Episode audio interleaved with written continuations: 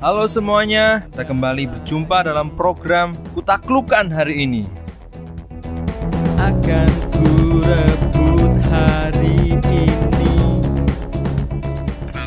Anak-anak kecil sering membuat rumah berantakan dengan mengeluarkan semua mainannya. Sebagai orang tua yang baik, kita memerintahkan mereka untuk membereskan mainannya sendiri sebagai bentuk didikan agar anak tersebut bertanggung jawab dengan perbuatannya. Ketika kita marah dan mengacaukan segalanya, membuat berantakan perasaan orang lain, kita menciptakan situasi yang berantakan. Sebagai Bapa yang baik, Tuhan tidak menyuruh kita berdoa melulu untuk menyelesaikan masalah itu.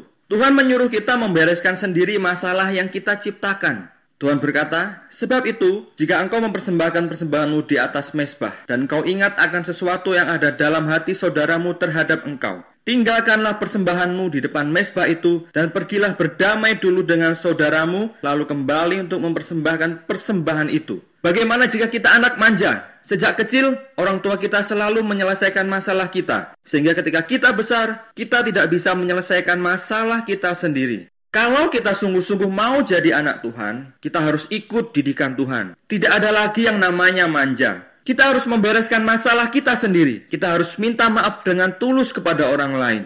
Bagaimana kalau orang lain tidak terima? Itu urusan Bapa di surga. Setelah kita minta maaf, kan kita kembali diizinkan berdoa oleh Tuhan. Kita lakukan bagian kita, Bapa akan melakukan bagiannya. Tuhan Yesus memberkati.